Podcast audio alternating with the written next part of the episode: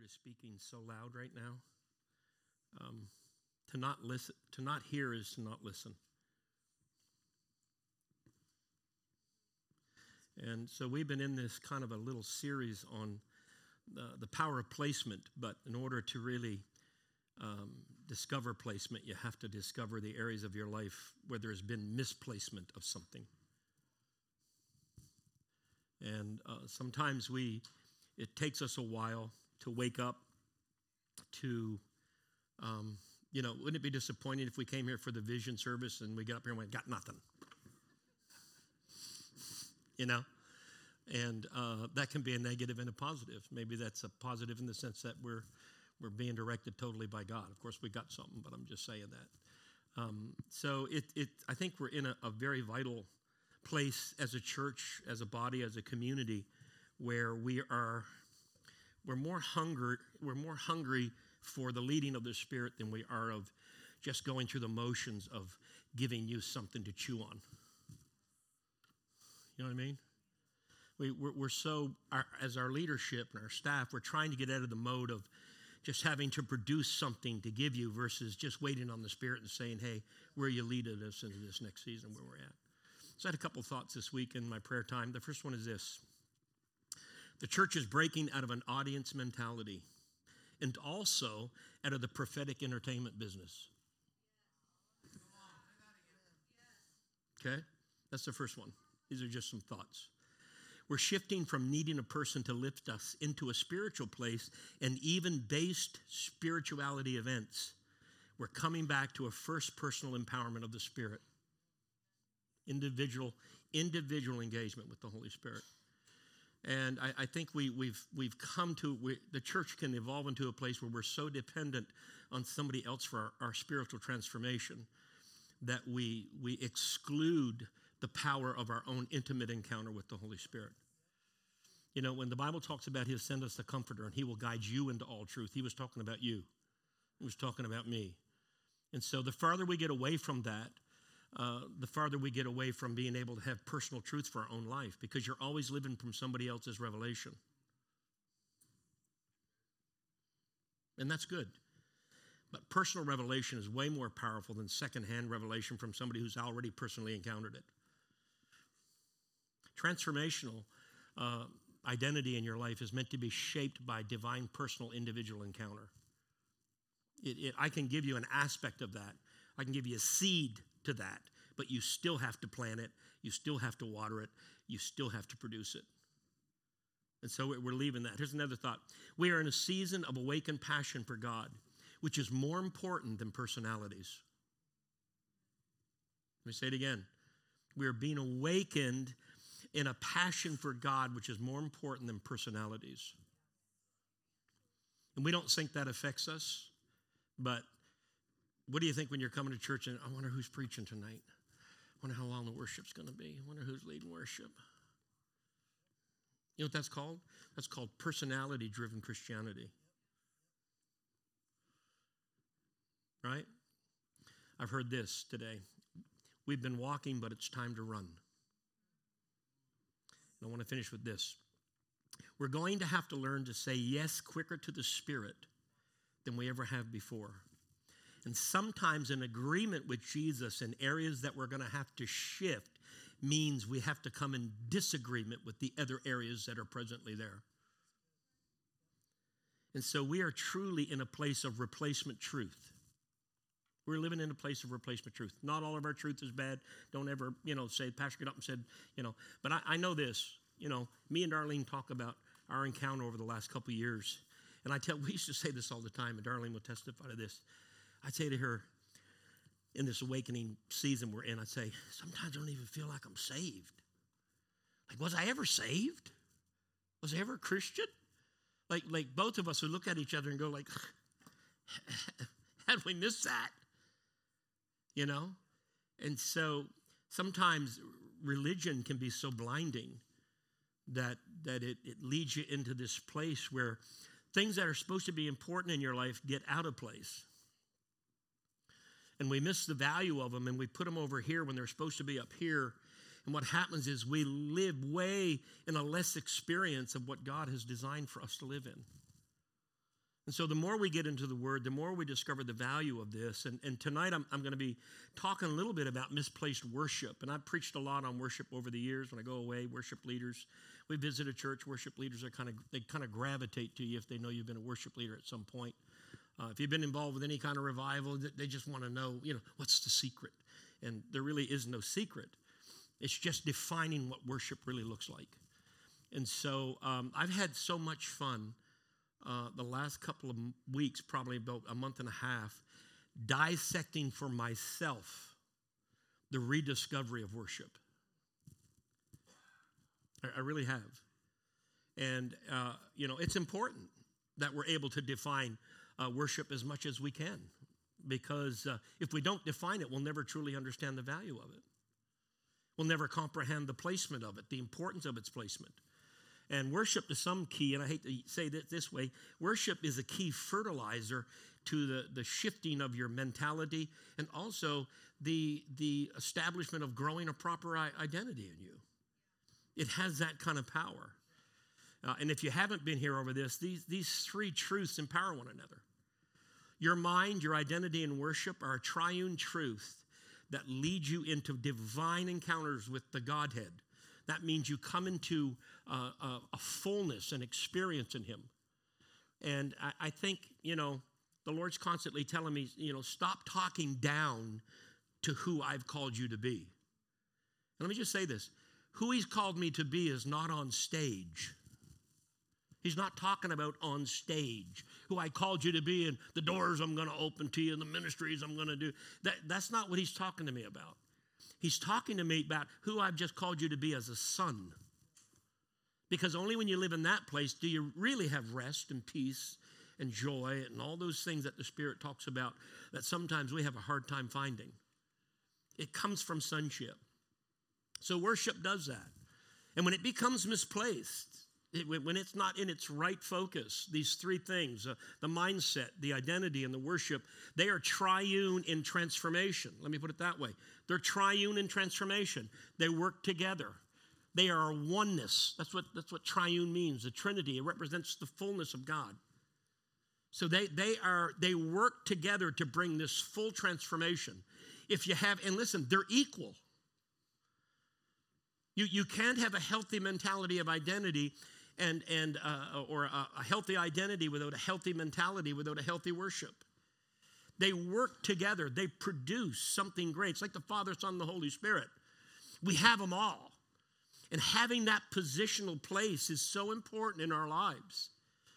And so God is just kind of waking us up to, to some things, you know, misplaced. The word misplaced means to put in a wrong or appropriate place. It means to set on a wrong object. It, it's actually a focus. I, I really feel like our lens is shifting again. I preached for a while there about a lens shift because I was having such a lens shift in my own life. We are really into a real focus issue right now where we're starting to see things that stir a particular emotions within our being. It affects us mentally, it physically. It, it creates something in our feelings, our actions are, are begin to be shifted be, because we're, we're now adjusting to something that we've never saw before. And a lot of the truth that you have right now is great truth. But and God's not removing that truth, but what he is doing is he's expanding it. He's saying, You saw grace like this, but what if grace looks like this? You saw peace like this. What if peace looks like this? You saw healing like this. What if healing looks like this? I, I, you know, we talk about not being striving people, not being people that are are constantly trying to work things up. But I find sometimes in ministry for years, we, we, we do that. We try to work, we try to strive to get worship going, we try to strive to get people healed and strive to walk in deliverance and all these things. It becomes really organic and really easy if we get to the place where we develop a property, a properly mindset, uh, a, a proper worship, and a proper identity. So this is just not nuggets. This is a life changing transformational truth. There is so much prophetic utterances coming from your leaders right now in this house, from the fivefold that's in this house. It's amazing. And listen to this just because they're not saying, Thus saith the Lord, doesn't mean it's not prophetic. And just because they're not calling somebody out and giving them a word doesn't mean that it's not prophetic for the house. The whole Bible's prophetic, from Genesis to Revelation. Jesus is prophetic, the Holy Spirit is prophetic. So if we have them in us, it's just natural that we become prophetic. We're prophetic people. And so, you know, we misplace all things all the time. I, you know, I, uh, I was got thinking about the other day. I lost my key the other day. I was walking around the house. I got thinking, you know what? I think I, I need to develop an app that will help me find my keys. And then I thought, well, I lose my phone as much as I lose my keys. So I may have to hire somebody just to walk around with me and carry my keys. Or buy a chihuahua and put a little phone pack on his back and a little leash and take him with me everywhere I go. So it, it's not uncommon for us to get things out of balance work, relationships, intimacy, marriage, children, all this stuff that we have to deal with in life. It's easy to get things out of misplace. And sometimes in the kingdom, listen to this, we don't lose truth, we just misplace it. What do you mean by misplacing? We just put it in the wrong place. It's not positioned right. You realize there's only one head to the church, right? It's Christ. That's the real head. You understand that, right? Everything else under that's great, but there's really only one head to the church. And so God's getting us back into this place of oneness. And I just felt like the Lord said, Hey, Jamie, there's some misplaced areas in your life that I want you to redefine this year. Uh, one is mindset, one is worship, one is identity. And he took me to Acts 17, and I'm going to read this for you. So, and then we're going to jump into this. There's so much here. I'm, I'm, I'm, you're going to see me flipping through, trying to be led what I need to give you, what I don't need to give you. Um, this is Acts 17, and I'm going to read this. They'll put the last verse up there. This I don't think they may not. They may have this. Um, and this is out of the Passion Translation. It said, He supplies life and breath in all things to every living being. What a way to start a portion of Scripture that's about to deal with who you are and what that looks like. Right? He doesn't lack a thing that we mortals could supply for him, for he has all things and everything he needs. From one man, Adam, he made every man and woman and every race of humanity. And he spared us, he spread us, sorry, over all the earth. He sets the boundaries of people and nations, determining their appointed times in history. Let me just stop there. This is your time. This here is not an accident. It's not because a couple people said, I don't want to be in religion anymore. I don't want to be in a denomination. This, this, is, this, is, this is our appointed time. That was one person said yes. Everybody else said, What? This is our appointed time. This is our moment of experience. Watch, he spread us all over the earth. He set the boundaries of people and nations, determining their appointed times in history. Now, watch the reason he has done this. He has done this so that every person would long for God, feel their way to him, and find him. Now, watch this last line.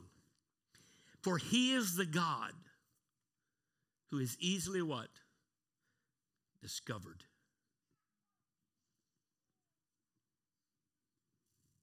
Now, how many of you have had conversation where it's like, I'm just not hearing God? I don't know why I just can't get over this. I don't know why I'm still having to have this battle. It's just like I just can't see God in anything. It's like my worship just bounces off the ceiling. It's like my prayers are not heard. Am I touching any of those with anybody? Maybe you have to have a pastor to hear that. I don't know. But I've been in this place myself. I've complicated the simplicity of intimate relationship and what it looks like with my Savior. Now, I just read verses 25 to 27. Now, let me give you the value verse to all of these verses. Here's the value of that. Verse 28 It's through or in Him that we live and function and have, an art, and have our identity. Let me go back because the word through and in is, it means breath face to face. As you breathe, he breathes life into you. As you breathe, he breathes life into you. Your carbon monoxide goes out and his oxygen comes in. That's how deep this is. That's how deep the priority of him is. And him for you right now is the Holy Spirit. I'm going to read some scriptures here in a moment and show you that. There is no transformation without an intimate, in depth encounter with the person of the Holy Spirit that resides in you. Jesus walked with his disciples. When he left, he said, You're not going to be walking with me anymore, but I'm going to send you some other guy. He's going to comfort you. He's going to guide you into truth. He's going to point and talk to you about the Father. He's going to remind you of who I was. And you're going to have be able to walk in your discipleship probably in a most likely in a greater way than even his disciples walked in. That's why Jesus said, Greater things than these shall ye do. And he said this do not leave that upper room until you experience the fullness of the Holy Ghost. And we have to get back to walking in the Spirit if we don't want to live and try to survive in the spirit of the flesh. Your mind, your will, your heart, your emotions, your worship needs to be surrendered to the Holy Spirit. That's our problem. Our problem is, is we just don't want to give up. We have this place that we've built to establish for so long, and it's so comfortable. It's just comfortable to be able to depend on somebody else for our spirituality. It's comfortable to only pray when you really have a need. It's comfortable to just worship once in a while. It's just these, these comfortable places, right? And we think that this out here can coexist with this over here. There is no coexisting in the kingdom.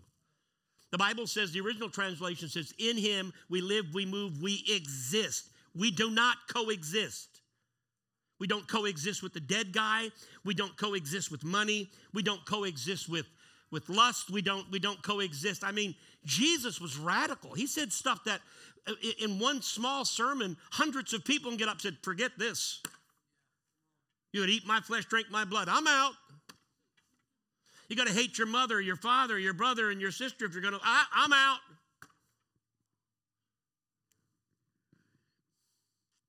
What was he what was he doing? He was defining value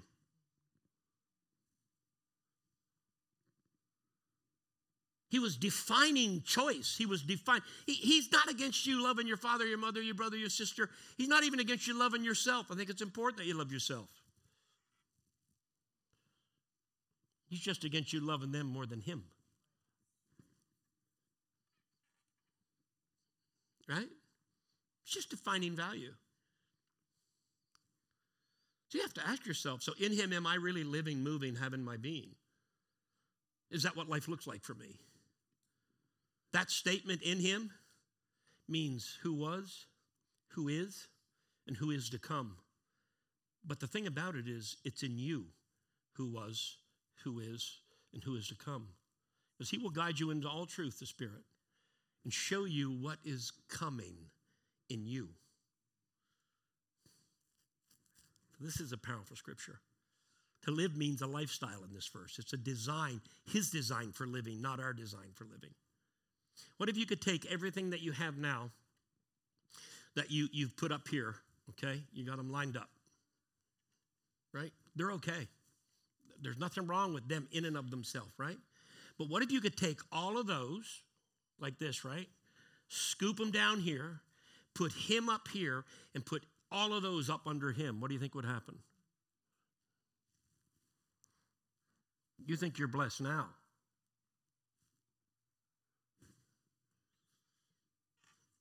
Your problems, not just your finances, your problems, your, your blessings, your increase, all the good stuff, all the crappy stuff. It's all about focus, it's all about placement. He said, when we get to this place where we start to live in Him, all of a sudden we start to live this lifestyle that He's designed for us to live. And we start functioning in that lifestyle that actual lifestyle feeds, it creates momentum in us. What kind of momentum? It's a momentum to discover Him more. And what happens when we discover Him more? All of a sudden, we start to discover our identity. We start to see Him for who He is, and He starts to show us who we are in Him. It's the most beautiful, simplistic, transformational cycle that we've made so hard, but yet we were created. Go a verse back so we could find him real easy. Real easy. It's placement. Placement means to assign something or someone in a position of different or higher than another. It's the idea of giving someone or something its suitable place. So we're in a place of placement, priority, and position. Here's what's really cool about this you already have everything you need. So there's no striving, there's no works. But guess what there is? There's this little word called choice. Choice. We just have to make simple choices. You ever travel anywhere where you need a map? Do you look at the map and go, wait a minute now, wait a minute, I'm not following that map? You ever been so arrogant? Say to your wife, I know where I'm going, put that thing away. Now we have phones that eh, we're so terrible at following maps. They had to come out with a device on your phone that actually talks to you. Turn here. Turn here. Now, to me, it's not rocket science that I'm not dishonoring that thing, but when, when my, you know, Google Maps says to me, make a left in 1.3 miles, to be disobedient to that means I am now going the wrong way. The, the phone doesn't release a charge into my body like, ah, you know, you should have made a left. There's none of that.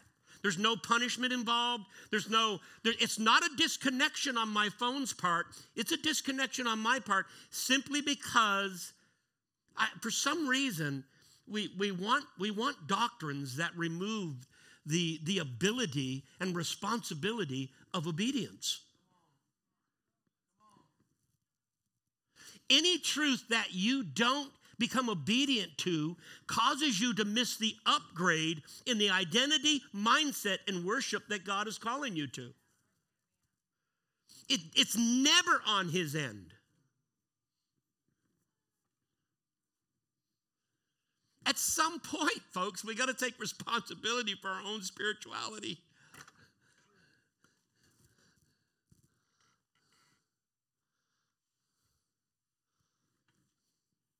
You guys are fun. now, listen to this. I, I, love this verse in, in John 16, uh, 13. Jesus said, I'm going to send you a comforter, a, a comforter, a comforter, a comforter, a comforter. My gosh, where's my coffee? Is it over there? Get, grab it there, right there. Don't throw it, but just kind of hand it to me. Not really coffee. No, it's really coffee. I just thought I messed with you. So, um, hold on. Anybody got some sinus stuff going around? Make you dry. So, John 16, 13, he's talking about the Holy Spirit. And he's talking about a suitable place in this verse. He says, I'm going to send you the comfort. He will guide you into all truth and show you things to come.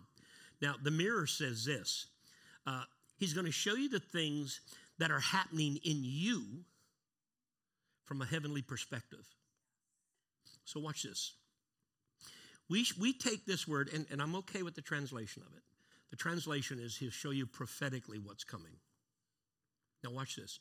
This word prophetically in here is not the normal Greek or Aramaic word that we use in prophecy and the prophetic. Okay? It's er komehi. Er komehi. This is what this word means. So he's going to give you truth and show you things to come or prophetically show you what's coming. Erikomehi means he's going to cause you to grow.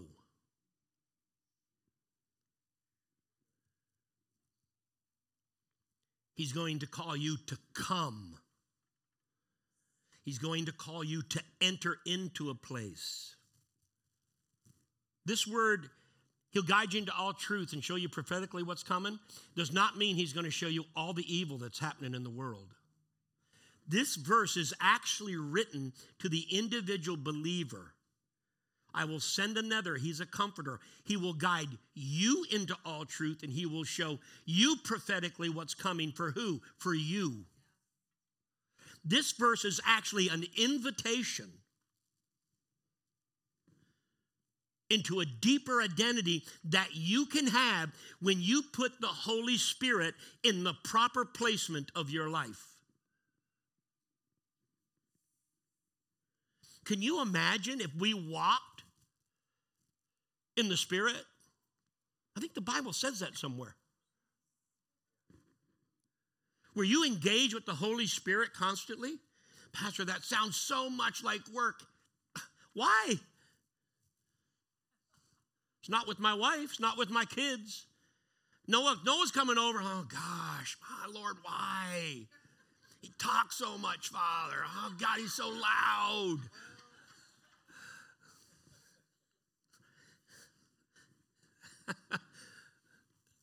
it's not work. It's called relationship. It's to be in tuned. Right? Remember when we didn't have cell phones? I remember when I first started ministry, we didn't even have beepers. I remember having a beeper when I first went to Calhoun. It was like, ee, ee, ee, and I had to find a phone booth somewhere. What's up? You know what I mean? Now it's like, it's a no brainer. Listen, the Spirit's way better than your cell phone. He's always on, He's always ready to engage. And we constantly are looking to things. Sometimes I feel I've done this. I've taught so many things, and I look back now, and I've listened to sermons. Not everything I, I preached is wrong. Somebody said, I talked to somebody that, you know, I knew a while ago, and they were talking about, well, you know, it, you're different now. You used to say, but now you say. And I said, yeah, that's great. That's cool, isn't it? Well, not really, because you used to say this. I said, so what, what are you saying? We never grow? We never move from one truth into another? That's a terrible concept. Because if you have a terrible Christian walk, surely you're not satisfied with that right now. Surely, if, if you need a healing, you'd like to be able to tap into that. Or if your kids need demons cast out, you may want to tap into that. That's important. There's a lot of things we want to tap into. The mirror translation of John 16, 13 says this The things that are about to happen in you are from a heavenly perspective. That's the power of the Spirit. Noah's taught this, and I love it, and it's such a truth. It, you know, we take scriptures like 1 Corinthians uh, 15 and 31, where Paul says, I die daily. And we make that look like, here, listen, you can't have a free, dead old man revelation if you're going to carry the revelation of I die daily.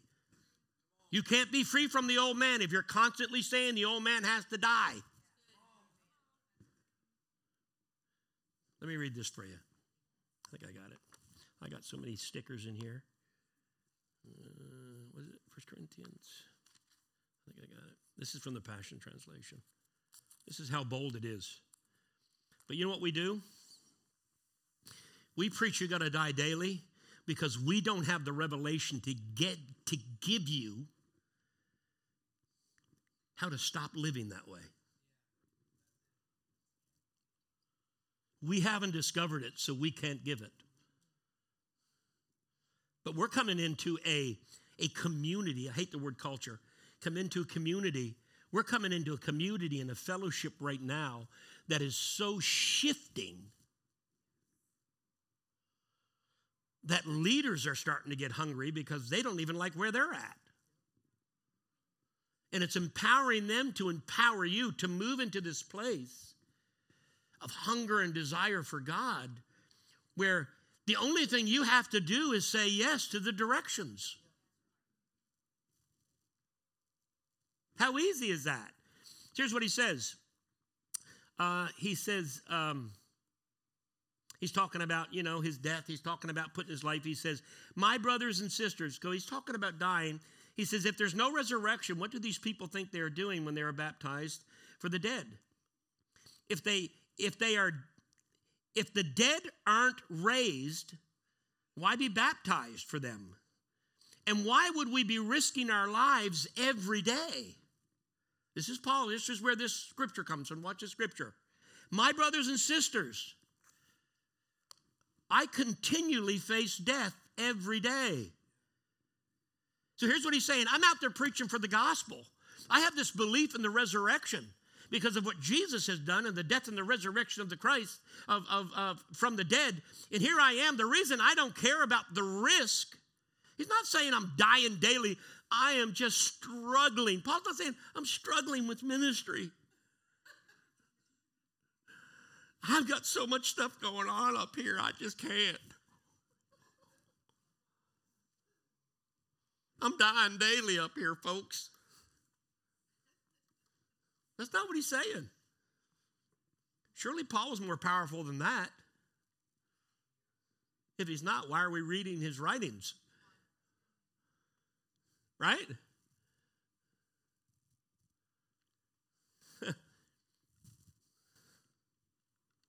Here's what he's saying that we can arrange truth and other things in our life that are incorrectly in a wrong place. They're insuitable, they don't fit. And we've been, and, I've been, we've been, we've all experienced truth through our religious lifestyle. The things we've been involved in that have affect our life function and identity in such a terrible way that we're still living with the mentality how do I get free from this? Well, listen to this. We're still blaming it on the old man who is in the grave. Death cannot be upgraded. And if you're seated with God in heavenly places, there is no death, there is no dead, there is no old man there.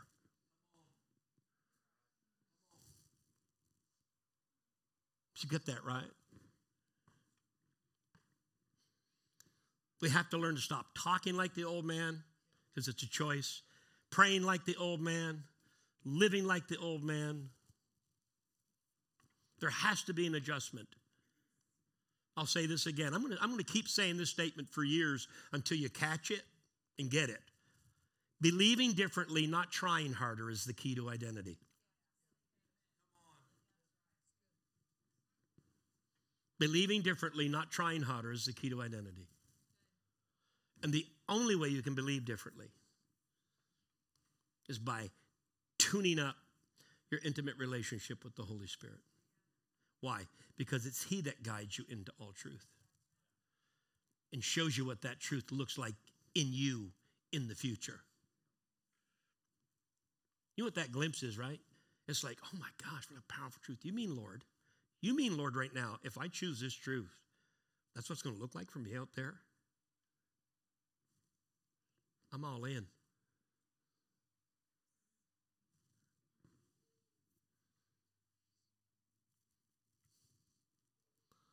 Possibility of having all your prayers answered, I'm all in. of every sick person you pray for being healed. I'm all in. Nothing in your life can be greater than the realities of the king and his kingdom. And sometimes we allow things, especially when it comes to placement, especially when it comes to your worship. So, worship is powerful. Let me just say this and we're going to move. But the things in your life and my life that we give place of value to is actually what we give power to in our life. So whatever whatever in your life that you've put up here and here and here above certain things, that's what you're releasing your power to. The only way to disempower those things is you have to replace them with something of greater value. That's the only way you can do it. There has to be a discovery of something different. Let me just say this value is what you consider to be of the greatest worth in your life. My value may be different than your value. This is the ultimate value, not the book, the person.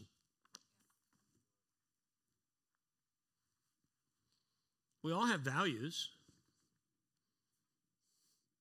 So your value is what you place the most importance or the greatest worth on.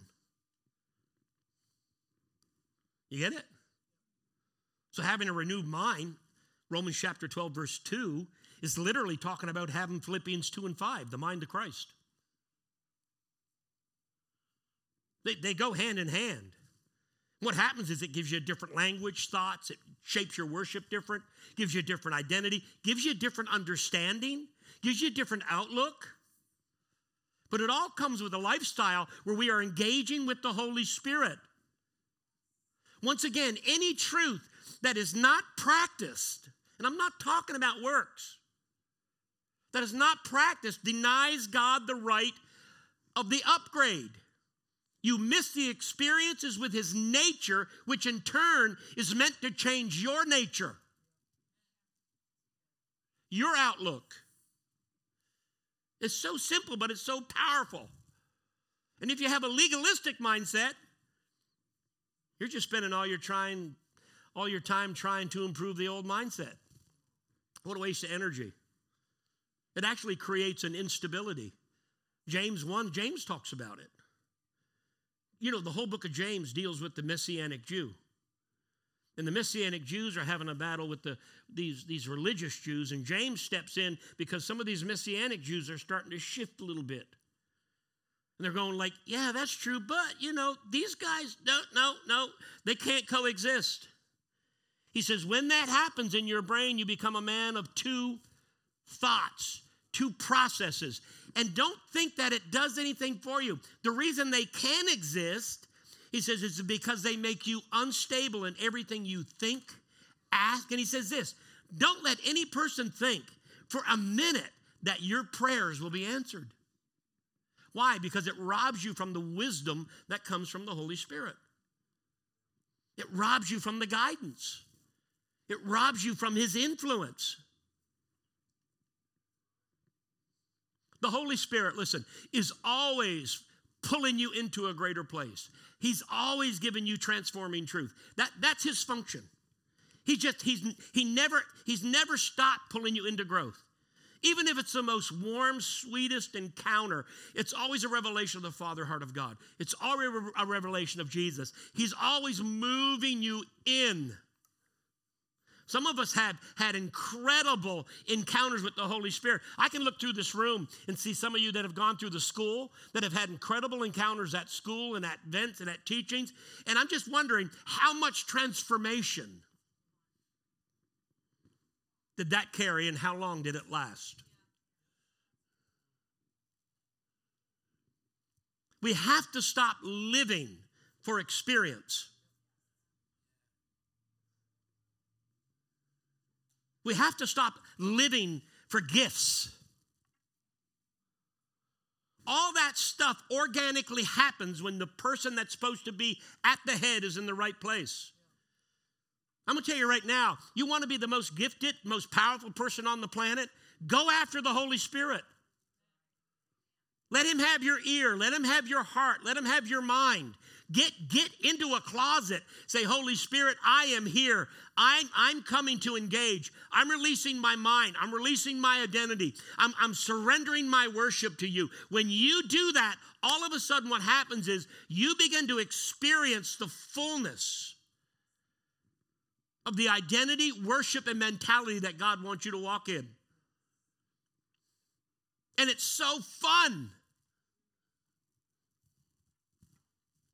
I love hearing stuff I've never heard before. So, what is worship? We have to define it. So, here's a great verse Romans 12, 1 and 2. Now, watch this. Beloved friends, what should be our proper response to God's marvelous mercy, mercies? Okay, now let me just tell you this. For Paul to write this, there must have been some people that were giving improper responses to God's goodness and mercy. For Paul to have to say, hey, Roman church, let me just tell you what the proper response looks like because you guys really messed it up. You've got some things in the wrong place. Right? Response to God's mercy. To surrender yourselves to God, to be a sacred or his sacred living sacrifice. So, sacred we know means dedicated, devoted, set apart. Living is a lifestyle. But listen to the definition of sacrifice. This rocked me so hard this week. This one simple little nugget rocked my foundation. Because when you hear sacrifice, what do you think? Death.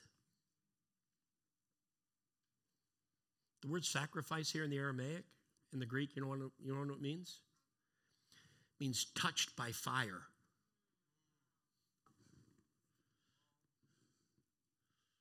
Now listen. Matthew 3 and 11, Luke 3 and 16 says, And he will baptize you with the Holy Spirit and with. Acts 2 and 3 says, And at all at once a pillar of fire appeared before their eyes. It separated into tongues of fire and engulfed each one of them. What about if our sacrifice is just surrendering ourselves to an intimate relationship with the Holy Spirit? Watch this now. Watch. He goes in, live in holiness. We're already holy. We know that according to Romans 11, 16, Ephesians 1 and 4.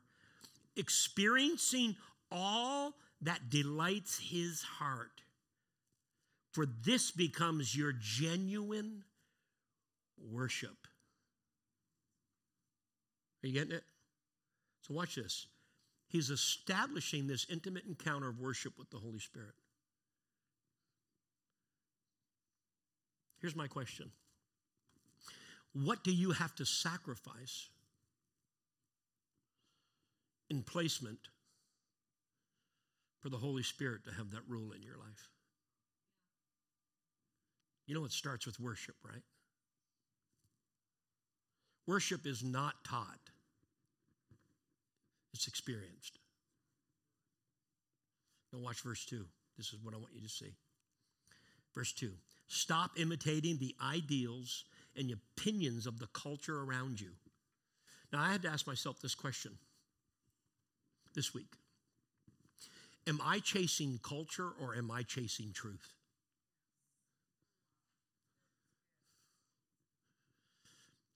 How often do we compare ourselves as a body to, oh, we're just like Bethel? We're just like so and so. And I'm not against any of those. Let me ask you are we after a culture here or are we after the truth? So let me give you a definition of the word culture. Ready? Culture, the set of shared attitudes, values, goals, and practices that are characterized in an institution or an organization. The customary beliefs, social forms, and material traits of a racial, religious, or social group that's culture. You know what that sounds like to me? It sounds like religion.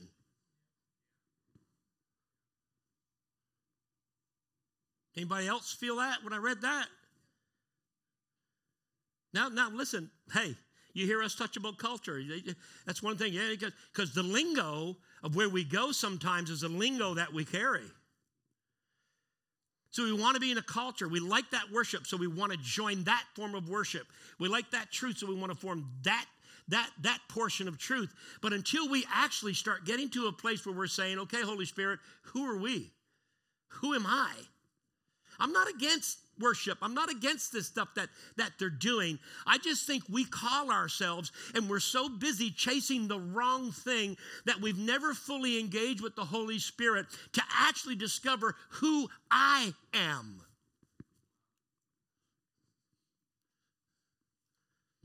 You know what happens when you when you develop this kind of mindset? What happens is you do worship like these guys. You set your service up like these guys. Right? All of us have been a part of cultures. We, we, we, we just shift from culture to culture. So we've come up in the culture well, what type of preaching do I like? How long do I like my service to be? Well, I don't really like that kind of worship. It's hard for me to get into worship because that worship is not kind of worship that I like. There's a Greek word for that. It's called baloney. Yep.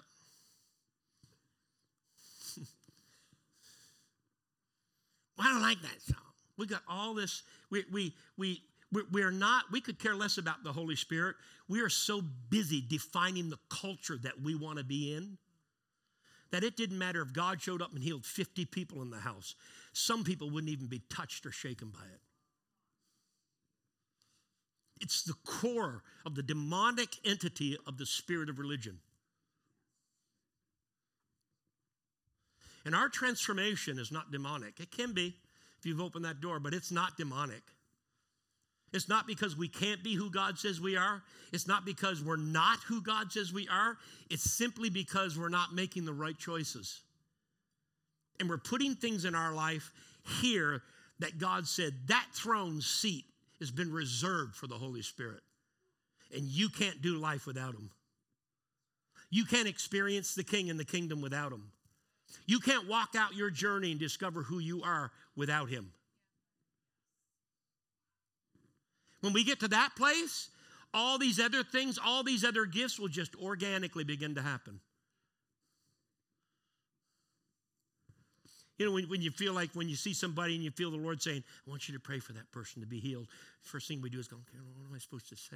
Uh, let me go back in my prayers I prayed before when people were healed and see what's going on here. See, see if I can find, how does so and so pray? I wonder how so and so would pray over this situation. Instead of saying, okay, Holy Spirit, what's this look like? I think it kind of threw the room into a little bit of confusion when Smith Wigglesworth punched the guy in the stomach who had the tumor and he died but then he was resurrected.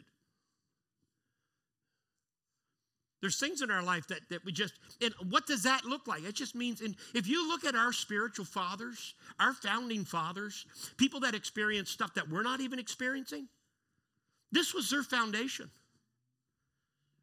It was God focused, it was spirit led.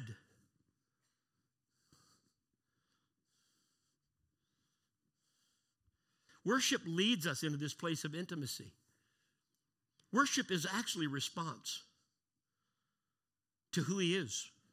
Your level of worship actually displays your level of your experience with Him. And worship is not, listen, the same way love is not only for Christmas Day, worship is not just for Sunday. Worship is a lifestyle. It's something that we're meant to walk in.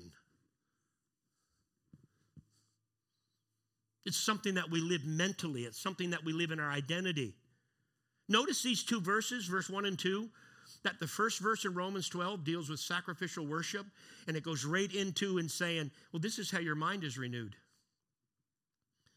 Stop connecting to the ideals and concepts of the cultures around you engage in worship and watch worship empower you into a renewal of the mind process. At home, be a worshiper. At work, be a worshiper. Driving in your car, be a worshiper. And all of a sudden, you'll find your mind will start to shift. You'll start seeing yourself where you're actually seated in the heavenlies with the Spirit, with the presence of God. And revelation will start to transform you, and identity will begin to grow and develop. Three of them will begin to function. And it's hard to preach this kind of message because if you've if you come from any kind of works, it feels like work, but it's not actually work. It's called marriage, covenant. I, I, I stopped starting premarital counseling with, wow, you know marriage is rough, right? It's going to be really tough for the first three years. If you make it, that's kind of disappointing, right? if you went to a marriage counselor and he said, You know, I've been listening to you, I, really, I got nothing. It's not good. I, I, you know, it's, it's like getting a terrible report from the doctor. You may not make it for the next couple of months. You got a couple of months left. That's it. You might as well just sign the papers. It'd be terrible. And so when we start having this identity to surrender ourselves, to the genuineness of worship. See, worship is, is, is an inside job. Everything's an inside job first. See, the power of your engagement with the Holy Spirit is the transformation of who you are on the inside. And listen, everybody look at me for a moment. You ready? You know, this can happen in a week. Because we have this perception that how long do I have to do this? All I can tell you is this is when you start doing this and you start experiencing the love of the Father, you start to crave this. It's like leaving the house in the morning to go to work and for getting you to put your pants on. It's just not normal for you not to spend time with Him or in the day. It's like something's missing from your life. It really is. He said, This has to be your genuine worship. When that happens, inward transformation of the mind comes. And then you discover God's perfect will for your life. Romans 12 and 2 says in the Amplified, the perfect thing for you. There, nothing happens corporately without first happening individually. If, if, if what you think the love is going to become an encounter is resting on five people in leadership, is coming from that, we can, we can take a couple of steps, but I hope you realize where we're going is a corporate encounter. All hands on deck.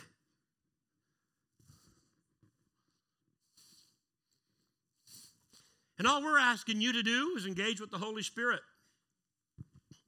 We shouldn't have to preach on serving.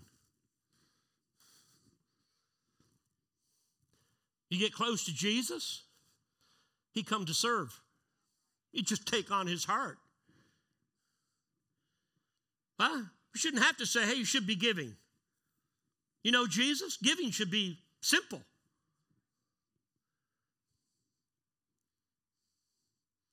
We shouldn't have to target. Jesus wants all. And worship is going to be one of the great challenges that you are going to face in your identity. Because sometimes we go through some stuff and it's hard to worship. Can I get an amen? That's when you push by faith. Worship is actually an act of faith where I push in. Right? So, Lord, right now I'm going to worship you, and then joy comes. And then I can count every tribulation with joy. Why? Because I know the end result now. In the, spi- in the place of the Spirit, God can reveal the outcome. Just a choice.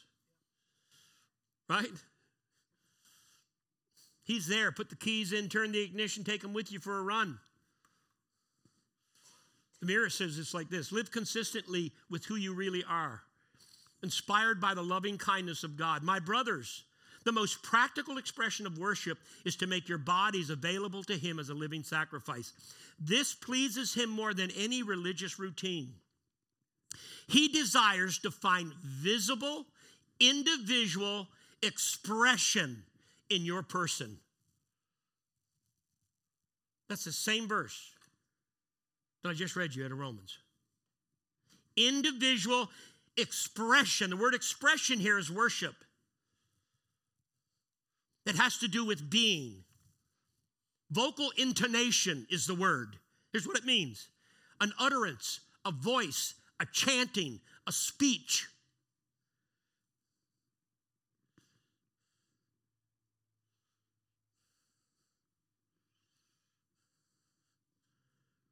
It's that constant lifestyle of worship.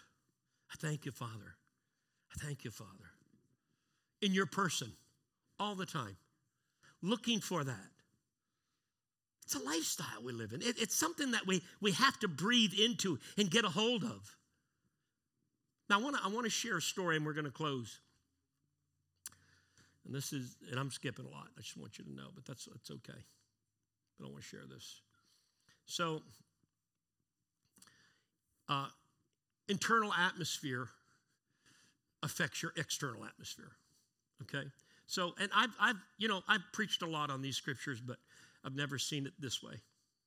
So in Mark chapter 4, 35 to 41, and in Matthew chapter 14, 22 to 32, we see the two storms,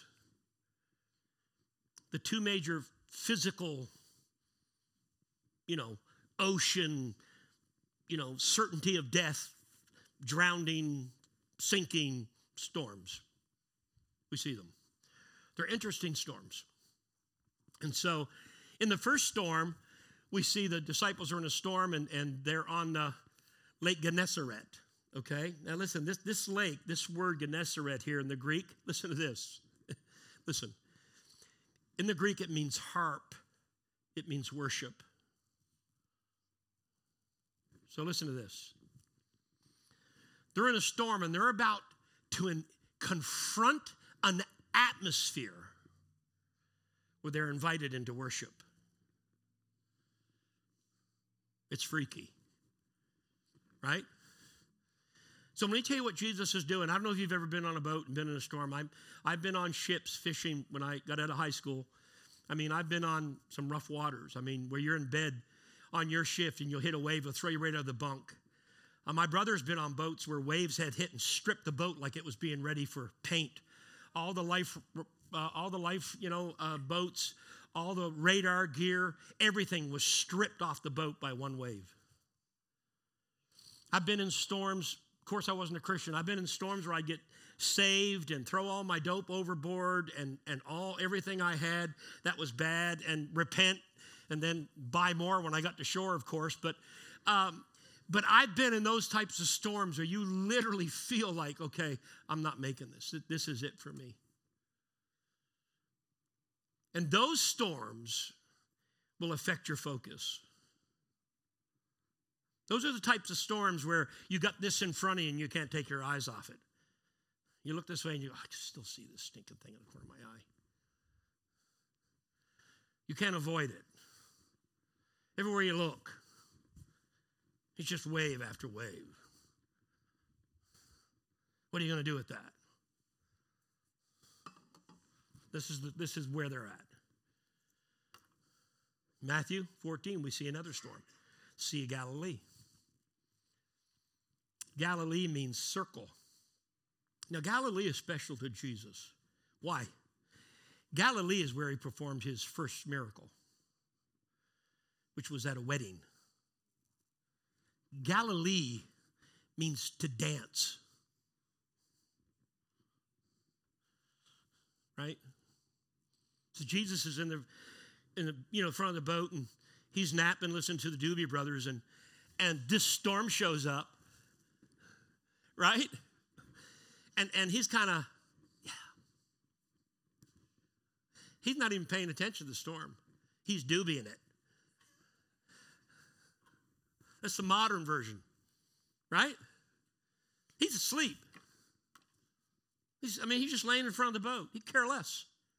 And here they are in this storm. And this is the first place that Jesus did the, the wine at the wedding. And he's again, he's given them the, this opportunity to engage. He's trying to get them to shift their focus so that they're not looking at something and hearing something different, but they're looking at something and hearing something that's not of this world, that's not connected to the circumstances.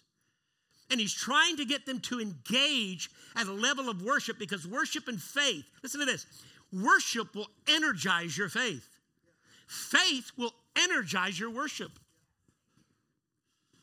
But it begins with focus. He's actually challenging an internal reference they have. All this is going on, and then here comes Peter. I love this story so much. We always beat Peter up. I can't believe Peter, you know, he's walking on the water and took his eyes off. What a dummy, and he sank. I think we should commend Peter for getting out of the boat at least. Right? How many times have you stayed in the boat? Me stayed in the boat. When God said, pray for that person, oh, that person don't even know me, Lord. Lord, I look like a dummy, Lord. What if nothing happens? Right? How many times have you stayed in the boat? It's easy to give somebody a hundred dollar bill. That's no, there's no, there's no connection there. Here, bless you, brother. But to go over and say, Here, bless you, but let me help you get out of that wheelchair. That's a different animal. Right? Because why? You have a solution for his poverty. You don't know what the heck to do with the wheelchair. That's beyond your capability. That's where faith and real worship has to come into place. That's where real trust. You need to step back a minute and just say, Do you mind? Give me a couple of minutes. I'm going to go over here and have a little worship session, and I'll be back. We need to slow down. We need to stop functioning like we've got this thing nailed and be so dependent on the Holy Spirit that we start taking time to say, okay, what are you saying, Holy Spirit? Do I need to punch this guy in the stomach? That's a whole nother level. I'm telling you, Smith was at a whole nother level. And here's Peter. I love this story. For some reason, he's tuned into something else.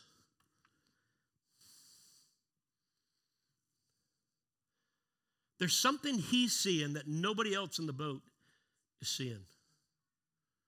There's something that Peter's hearing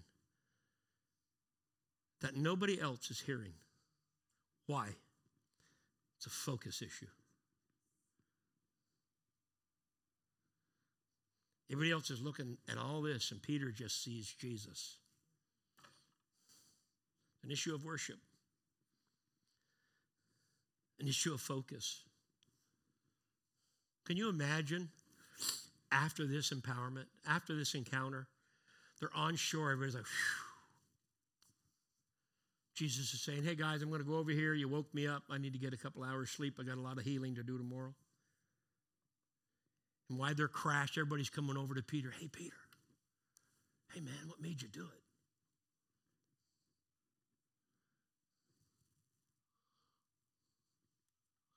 What was it, Peter? you imagine that kind of conversation? That's the kind of conversation I would have with my buddies. If Stephen got walked on the water afterwards, I'd be like, hey, Stephen, well, what, what, what the heck? What's going on?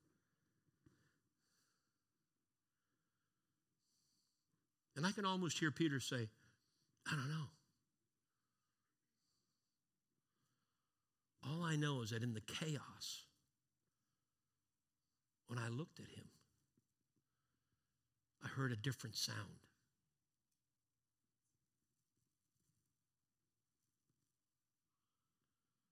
When I got focused on him,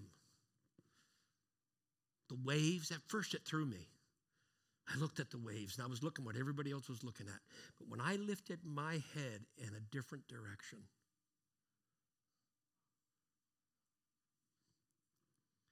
I've been on ships. You know how hard it is to hear somebody talk in the middle of a storm? You're literally yelling for me to know you're yelling at each other. Tie down. I mean, you're yelling to people to get ready. We, we used to lose people over, uh, overboard all the time. Young guys that thought, I don't have to tie down. You better tie down. You'll be swept overboard.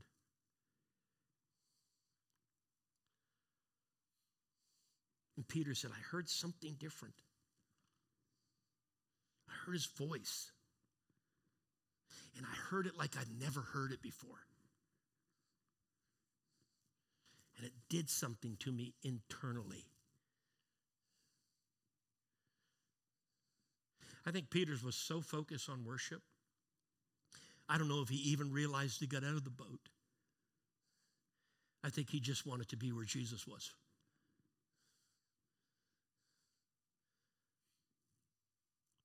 It's called focus. We have to get to the place where we just want to be where the Holy Spirit is. We just want to be with the Holy Spirit. We just want to do life in Him and from Him. Worship is not just to someone. To Him in the Bible means breath to breath, face to face, but it's also in Him. That means a constant state of being in worship.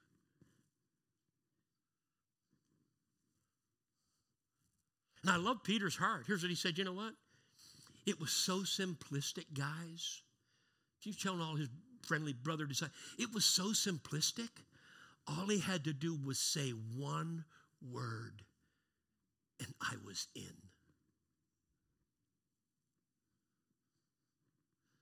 All he had to do was say, Come, and I was in. Huh? If you read this story, you doubt it's about worship, you read the story, Jesus rebuked them for their little faith. And the next verse, verse 33, it says, And the disciples came before him and bowed down and worshiped him. Why? Because your faith and your worship are directly connected. To not worship in your storm is to weaken the exercise of your faith.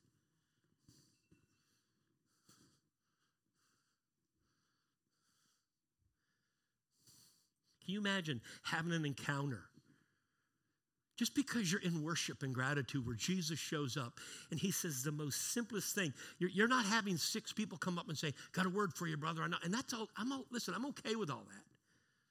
I'm just saying that time of dependency for somebody, from somebody else for your own spiritual encounter has to come back to just individual encounters with the Godhead. I love all that stuff. We're going to be flowing, we are flowing in all that stuff. We, we've had healings here, deliverances here. We've prophetic is here, prophecy is here. We, we've got a prophet in our house. We've got, we've got all the things we feel like the word tells us to have in place. But what truly empowers that is a body that says, Man, I was worshiping and I heard his voice like I never heard it before. And what everybody else would say would be impossible in that moment became possible for me. And experiencing that possibility gave me a whole different view of the nature and the heart and the Father and the one I serve and come to love. And it's inspired me.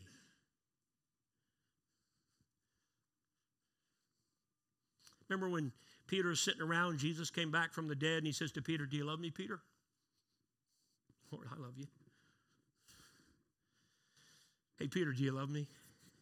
It'd be like us having a conversation, me looking over at Chad, going, Hey, you love me, Chad? I'm not sure yet. Do you love me, Chad? Yeah, I love you, Pastor. Right? Was Peter, was Jesus defining that Peter maybe didn't love him? Or is Jesus just recalling Peter to a place of saying, I know you love me, Peter. Return to that first love if it's not there. Remember the love that you got you out of the boat? Remember the worship that got you out of that place? Remember the, the simplistic agreement? The focus of me? Get back to that place, Peter. I've got great plans for you. Don't worry about how that guy's dying. Don't worry about Peter. Forget that. Do you love me? That's the sum of your life. That's the call of who you are. That is worship. The purity of worship is your engagement. Worship has to be way more than what we just do here on Sunday.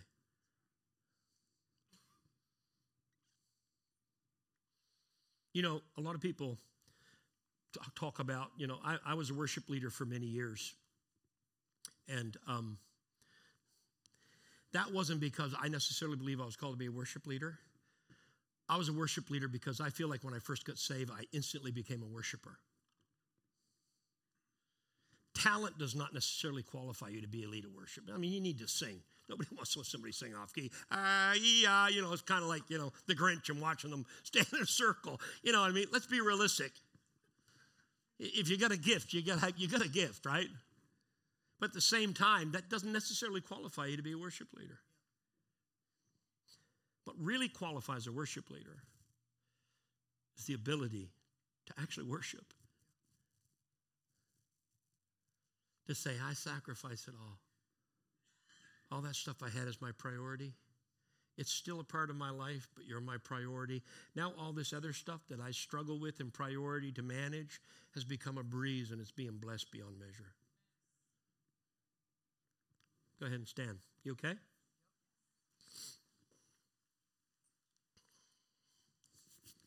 Let me, let me give you the key. Um, so, worship is a language, right? The language. Let me give you, let me give you the language of worship and then we'll pray. We're gonna, we're gonna come around the altar. I hope you're not in a hurry because we're gonna hang out and just receive and pray for some people and some needs and stuff like that. Um, let me give you the true language uh, of worship. You ready? This is the true language of worship. This is when you know you have an established worship life, an established identity. You ready? 2 Corinthians 1 20. For all of God's promises find their yes of fulfillment in Him. And as His yes and our amen ascend to God, we bring Him glory.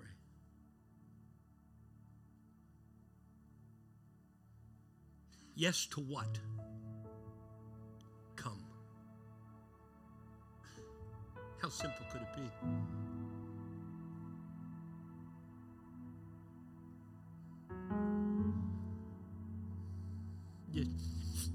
I used to, I complain about getting up at four o'clock.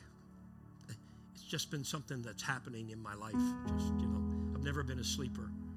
And so I started labeling that. You ever do that? You have a problem, so you start labeling it. I'm having this going on, and this going on, and this going on, and this. My own personal life. Got insomnia, can't sleep, da da da da da. And uh, I got up one morning, four o'clock, woke up. I go in the living room, sit down on the sofa for a bit. I'm gonna get me a, you know, one of those put you to sleep teas. You know, not the marijuana ones, but the other ones, you know, with the lavender and stuff in it. You know, so I got me a, you know, a lavender tea and I'm sitting, I'm sitting on the sofa, and and the Lord says, Holy Spirit says, Hey, good to see you.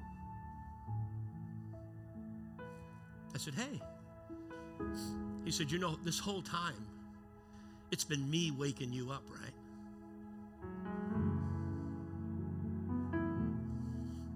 I'm trying to remove all the distractions of your day. listen, this has nothing to do. My four o'clock moments are not about this. Uh, I'm not looking for revelations for sermons. I'm looking to live according to the new guy. I'm looking to carry something that not only changes my environment, not only changes my atmosphere, that changes every atmosphere I walk in and out of. Not so that I can be a pastor out there, but that I can be a son out there and carry my identity. That when I walk into an atmosphere, I've been with my Savior. And it's hard to distinguish me from Him.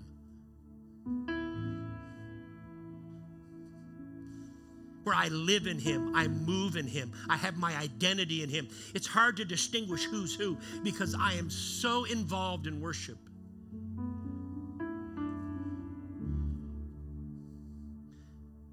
So now when I wake up, I just go, hey, I'll be in in a minute. Okay, son. You know, I love it when conversation with the Lord goes from how you doing, Jamie? To okay, son.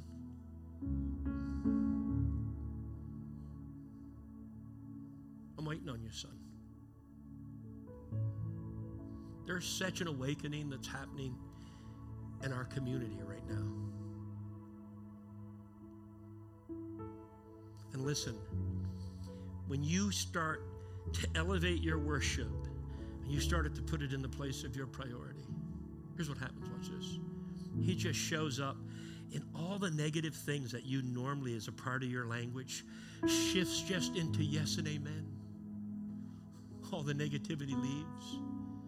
And all the things that you could say, Jesus just goes, Peace, be still.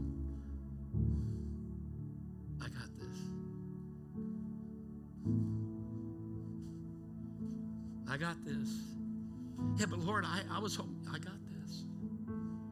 Father, I thought I'd be here by now. I got this.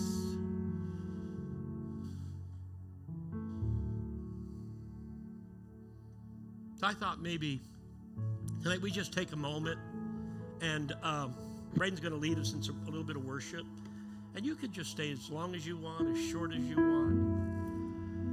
If you got a phone, if you got a notepad, if you got whatever you got, I just thought it would be fun if we just came and just kind of um, gave ourselves in a fresh way. I, and I know it's, it's not that you're not there, it's not that he's not there.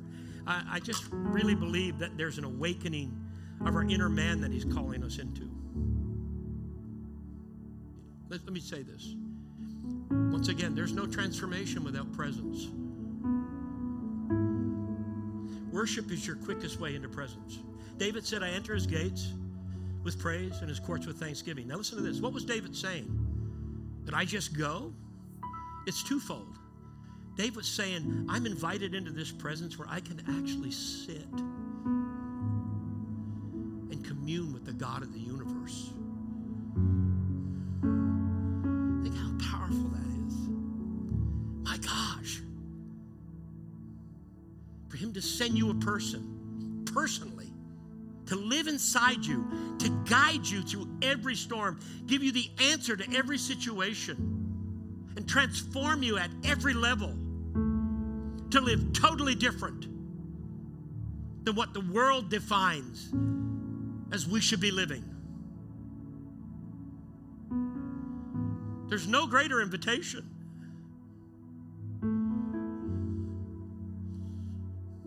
And well, I'm going to get staff to come up. Staff, come up. Staff, come up. Give me somebody over here. Brian, you come over here. We're gonna we're gonna get in worship with you. We're gonna be in worship with you. Come up, Darlene. We're gonna be in worship with you, but tonight we're, we're gonna minister. We're gonna minister to you. And we're just gonna be we're just going to be asking who we need to pray for. We, we're not, you know, we could just pray for everybody, but I think it's important that we just kind of feel out what the Holy Spirit wants us to kind of speak into your life and pray over you tonight. And um, and we'll pray for needs. We'll pray for where you're at, whatever that whatever that looks like. But um, don't miss the invitation.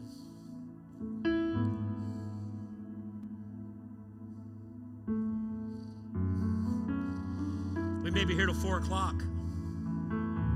I don't know. My question is that okay?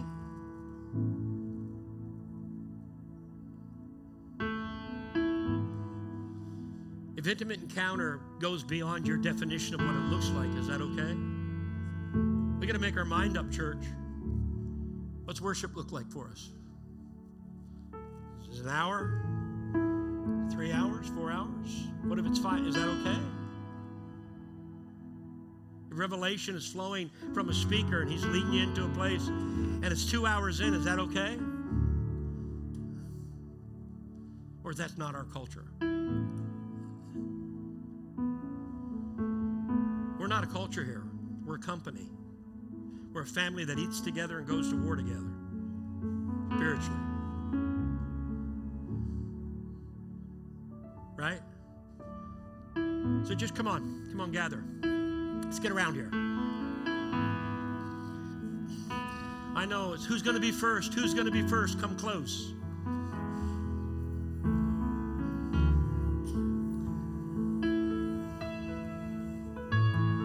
Let, let me just say this to you tonight. For those of you that have children, this is such an incredible place for your kids to be.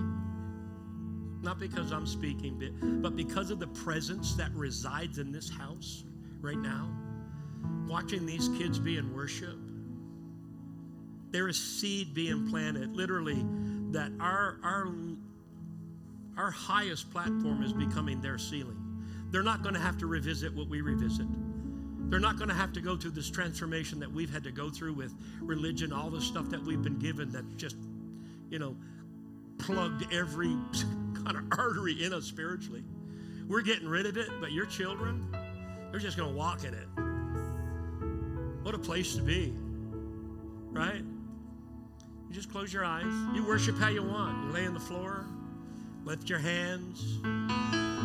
You're going to dance, get out in a little place where there's a little more room so you're not bumping into anybody. But I just want you to open your heart and your mind up to the Holy Spirit.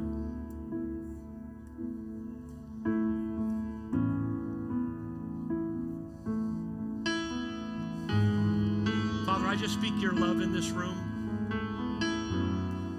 your presence, your kindness, your goodness, your mercy, your grace. God, let there be a focus shift in this room right now. Not on what we're facing, not on what's happening around the world, not the government, nothing. A focus shift where we become focused on you. Let us hear your voice say, Come to us tonight. Let peace be, be implanted in us. Let the storm cease Let the miracle that happened happens that happened in the storm happens in our life tonight. Let us leave transformed, empowered, hungry, stirred to a different place of intimacy we've ever been. Let there be a new level of worship we rise into tonight. That we come in here, we don't need to be led, we just jump right in, Father, because we are so excited about who you are. We don't worship you because of the possibility of anything. We just simply worship you because of who you are.